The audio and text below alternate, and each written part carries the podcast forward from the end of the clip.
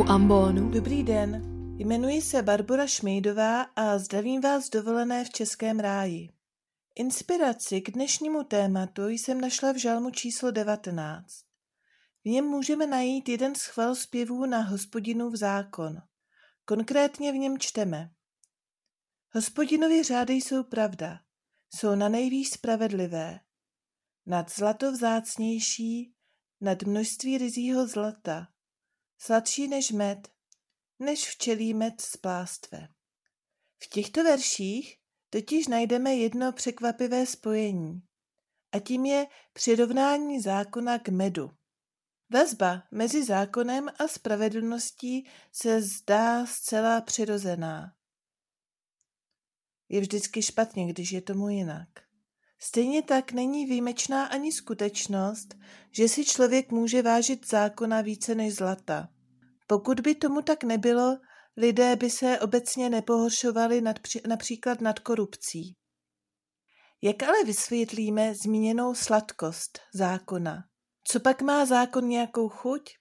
A když už by měl nějakou mít, proč zrovna sladkou, či nějak jinak lahodnou?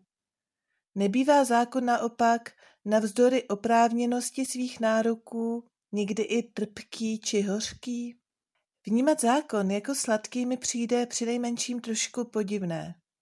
Zkuste si představit, že byste například procházeli kolem budovy nejvyššího soudu nebo třeba jen kolem finančního úřadu. Mohli bychom z takového pohledu mít nejrůznější pocity, ale sotva by se dal některý z nich popsat jako sladší než med. Zcela oprávněně mi zde namítnete, že problém je přece v tom, že boží zákon není zákonem lidí. A proto kromě toho, že je nejvíc spravedlivý a pravdivý, je také sladký, protože jeho dodržování přináší radost a štěstí. Takové bylo alespoň chápání žalmistovo a takto bychom asi i odpověděli, pokud by se nás ptali na hodině katecheze. Přijmout však něco takového za své bývá větší problém, alespoň podle toho, co vím na základě vlastní zkušenosti. Kromě nepřirozeného spojení mezi zákonem a sladkostí je zde ještě jeden důvod, který tuto věc komplikuje. A tím je způsob, jakým chápeme zákon obecně. Protože ten nevyhnutelně ovlivňuje naše chápání zákona božího. Vše, co o Bohu říkáme, je obrazné, metaforické. A tyto metafory nacházíme na základě toho, co známe z našeho běžného života. A tak je tomu i s chápáním slova zákon, které v naší zemi nemá automaticky zrovna ty nejpříznivější konotace. Patříme k národům, v jejich čerstvé historické paměti je zkušenost s totalitním režimem. Ten přinesl zákony a nařízení, které spravedlivé nebyly. Ti, kdo měli rizí svědomí spojené s hrdinskou odvahou, se těmto nespravedlnostem postavili tváří v tvář a dodnes za to zaslouženě sklízejí obdiv a uznání. Mnozí další se alespoň snažili zařídit se, jak se dalo. Obcházení zákona a jemná manipulace s ním se stalo znakem vynalézavosti a tvořivého ducha. Naopak, slepá poslušnost zákonu znamenala servilnost, zbabělost a zkosnatělost, která pak dokázala ostatním významně uškodit. Určitá skepse k objektivnímu zákonu a plošným nařízením má tendenci ovlivňovat i postoj, který máme k nařízením církve a k božímu zákonu obecně, jak její církev interpretuje. I když se je snažíme plnit, hrozí, že se budeme snažit jimi pouze nějak proplout a pokud možno vyváznout s co, s co nejmenší újmou. Hrozí, že budeme proti ním bojovat, aniž bychom nejprve pronikli do jejich logiky a to, co je pro nás obtížné, budeme vydávat za nespravedlivé. Nebo naopak hrozí, že budeme slepě a nekompromisně na všechny pokyny úzkostlivě dbát a s farizejským pohrdáním nelítostně soudit ty, kdo toho nejsou schopni. Určitou cestou ven je zaměřit se již nad, na výše zmíněnou sladkost zákona, která do legalistického pojetí zákona vůbec nesedí. Nemusíme pak o zákonu uvažovat jako o zákonu, ale zdůrazníme jeho subjektivní přínos pro nás osobně. Tím se vyhneme tomu, že budeme mít tendenci s ním manipulovat a také zabráníme pokušení posuzovat ostatní. Praxi se s takovým postojem setkáme také celkem často.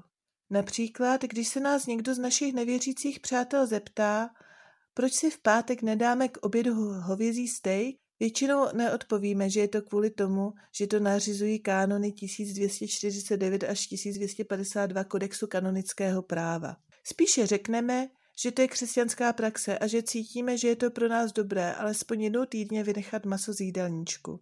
Hned máme lepší trávení a zároveň posilujeme svoji vůli.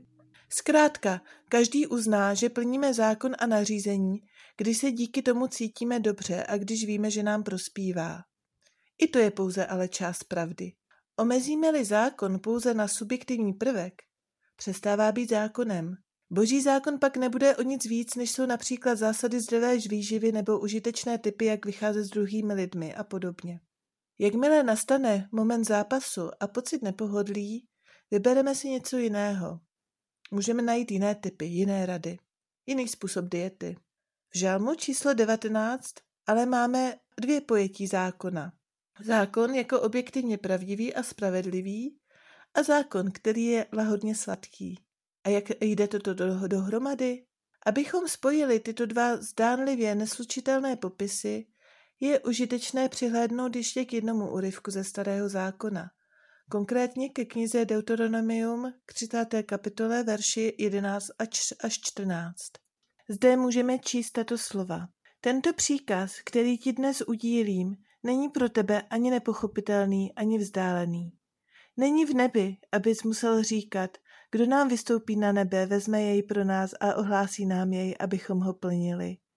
Ani za mořem není, abys musel říkat, kdo se nám přeplaví přes moře, vezme jej pro nás a ohlásí nám jej, abychom ho plnili. Vždyť to slovo je ti velmi blízko, ve tvých ústech a ve tvém srdci, abys jej dodržoval. Skutečnost zákona se ukazuje jako důležitá mezihra mezi subjektivním a objektivním. Na jednu stranu nás nutí vyjít ze sebe. Musíme překonat nepohodlí, zanechat starých věcí, opustit své zaběhnuté obrané mechanismy a stát se tak zranitelnými. Zákon je objektivní, zůstává zákonem, i kdyby jej následovala pouze hrstka. Přesto ale paradoxně pro člověka není nic vnitřnějšího a bližšího. Je totiž zapsán v našem srdci. Následováním zákona se tak stáváme sami sebou. Opadávají z nás okovy, vykročujeme ke svobodě, kterou se za zaslepeným zrakem nejsme ani schopni vnímat. Vydáme-li se po této cestě, celý náš svět se promění. Konečně budeme jednat podle toho, kým opravdu jsme a v tom najdeme pokoj a harmonii. Ačkoliv nás zákon tedy nutí víc ze sebe a přinést oběti, jeho chuť je nakonec sladká.